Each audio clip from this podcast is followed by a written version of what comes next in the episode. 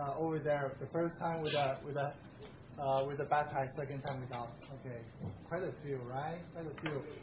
Uh, what's the difference? What do you feel? Lighter, easier to cross. Huh?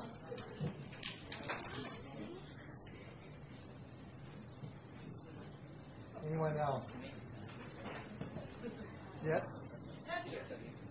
With a backpack, right? No? All right. Um, huh? Okay. All right. Weren't you trying to stress the point that like when you like put on weight and you start running, it's really heavy at first, but it actually gets you like faster over time? Uh-huh, yes, yes, excellent. Okay, the message that I want to come across is that in each one of our lives, we have a race, right? We are running a race. Um, and there's a race made before us by the Lord. Okay, uh, who who has not been saved here? Anyone? Anyone? Who has not been saved?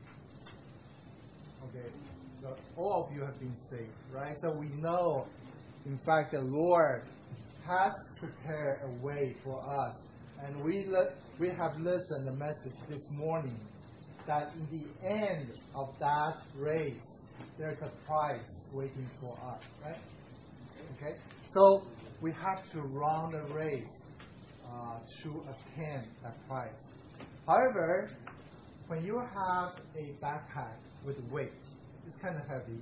Okay, sometimes it's heavier. Your backpack probably are heavier than other people's. I don't know, no. But uh, the backpack has different weight. That slow us down, right? I saw some people are crossing over those hurdles uh, very carefully. You know, some people have to almost walk in order to cross over those, those hurdles. Um, in fear that you may trip over, you may uh, fall, right? Um, so you have to be very careful to, to run. Um, and um, or even to slow down uh, your speed in order to get to the, uh, the other end. But without the backpack, it's much easier. It's much easier. Um, you run a little bit faster. You run with the confidence, um, and uh, you don't need to worry uh, too much about the weight uh, slow you down, right? But there's another exercise uh, because of the time I didn't ask you to do, is to run without those hurdles. Okay, uh, I did that with another group outside. Everyone ran, uh, everyone ran with a happy smile on their face, and they ran with a confidence, not knowing that they will not be tripped over. Okay, nothing is going to slow them down. Why we are doing this? Okay, I want to give you an illustration that in our lives, whether young or old, right now you are um, teenagers, you know, um, you have different challenges in your life, uh, which are different from adults. Okay, they have different worries. You know, the adults um, they are starting to work. They have uh, different challenges at the workplace. Their relationship is different. You know, they um, probably uh, need to uh, worry about uh, making a uh, make a living uh, for themselves, right? Uh, but now, I would say all of you are living at home, so you don't need to worry about the finance, being dependent. You know, you pretty much rely on your parents, and um, most of the things you do probably are starting, but there are other things, just like the hurdles that you put on the floor, that could be um, some uh, challenges in your life, some distraction uh, in your life that hinder you to press on. That is related to the theme of the conference. Um, so what I would like to, to use that the remainder time is for us to have a time of fellowship to talk about what are those challenges in your life. Okay?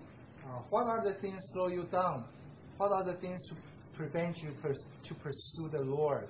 What are the things that make you lose interest in knowing Him? Um, perhaps, you know, just give you some examples. Perhaps, you know, I, I know most of you, if not all, have a phone, right? What is phone for? Nowadays, phone is not just making the phone calls. Phone is for browsing, internet, to do shopping, to chat, you know, everything you can think of, right? So you often see, uh, you know, young people, uh, even your age, you know, they they look at the phone, uh, they uh, they didn't pay attention to uh, what the parents say or you know your teacher, you know, it becomes a big distraction in your life. Uh, internet, uh, shopping, fashion, uh, relationship with your siblings, with your parents, um, all these things becomes a hurdles. The the book of Joshua, the book of Joshua, um, we know it is a Old Testament, but the book of Joshua illustrates a very important uh, spiritual principle: is that the the Lord God has prepared something wonderful for His elect people, children of Israel, to possess. That is the land of Canaan. It's the promised land, the land full of milk and honey. It's beautiful, beautiful. However, once they cross the river of Jordan through the Canaan, the land of Canaan, they realize that there are people living there. And these people are the people worshiping idols. There are seven tribes, uh, tribes living there. So the Lord commanded Joshua, leading the people of Israel, crossing the river Jordan, to destroy those people. In fact, in Joshua chapter 12, he told us that Joshua led the people to kill, to destroy, to driven, uh, to driven away those people uh, living in that land, and also kill a total of 37, uh, sorry, 31 kings, 31 kings. Okay, and um, so I would like you to reflect this in our lives what are the challenges that make you not being able to pursue, not being able to realize how wonderful the Lord Jesus is, to enter into the intimate relationship with Him, to have a desire to know Him more? What are, whether there are distractions or uh, things from the world, you know, uh, uh, or some uh, difficulties in your life, think about it, okay? And uh, if you can identify, identification is step number one. If you cannot identify them, then that makes it very difficult.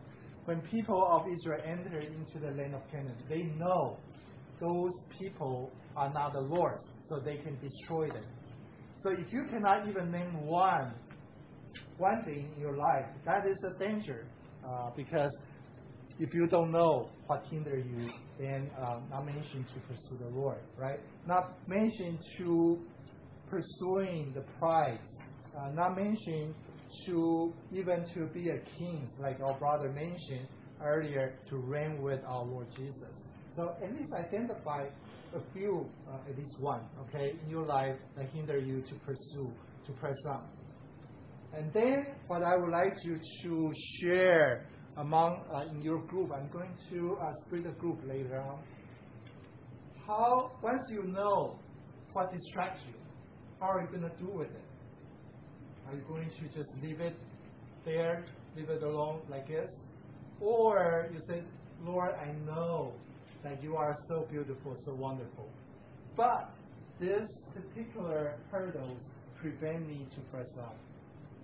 I want you to help me to uh, either remove it or to um, uh, like put uh, the the biblical word help me to crucify this hurdle on the cross.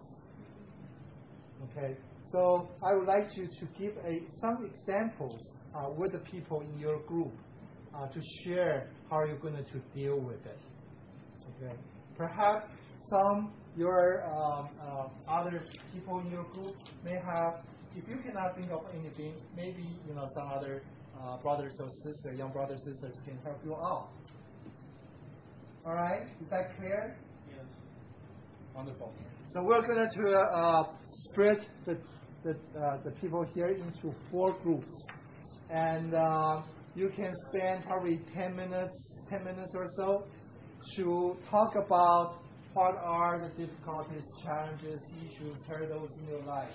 And then talk about examples how you would overcome by the grace of the Lord. And then we will regroup again, and each group have one representative to share with us what you have shared about in the group. Okay? So, um, how about uh, we start from one, uh, you take a, uh, take a number, and then we'll split the group. Okay, one, one, two, one, two, four. Okay, one, two. Three. Remember your number. Four. Two.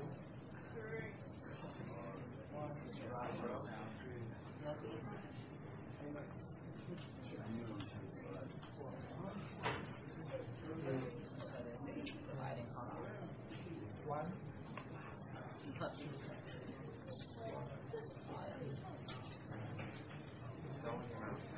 Three. Three is the most lit. Four. That's it. I know, right? Does that mean I have to go crucify him? No, what? No way. Hey, One. no, no.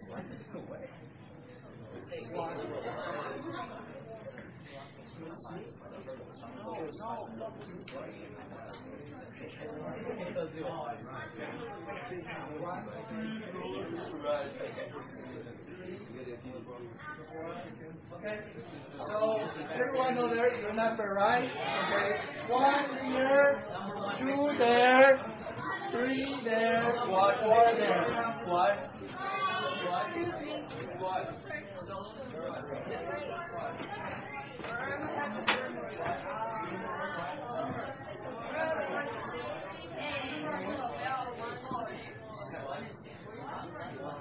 One, two, three, four.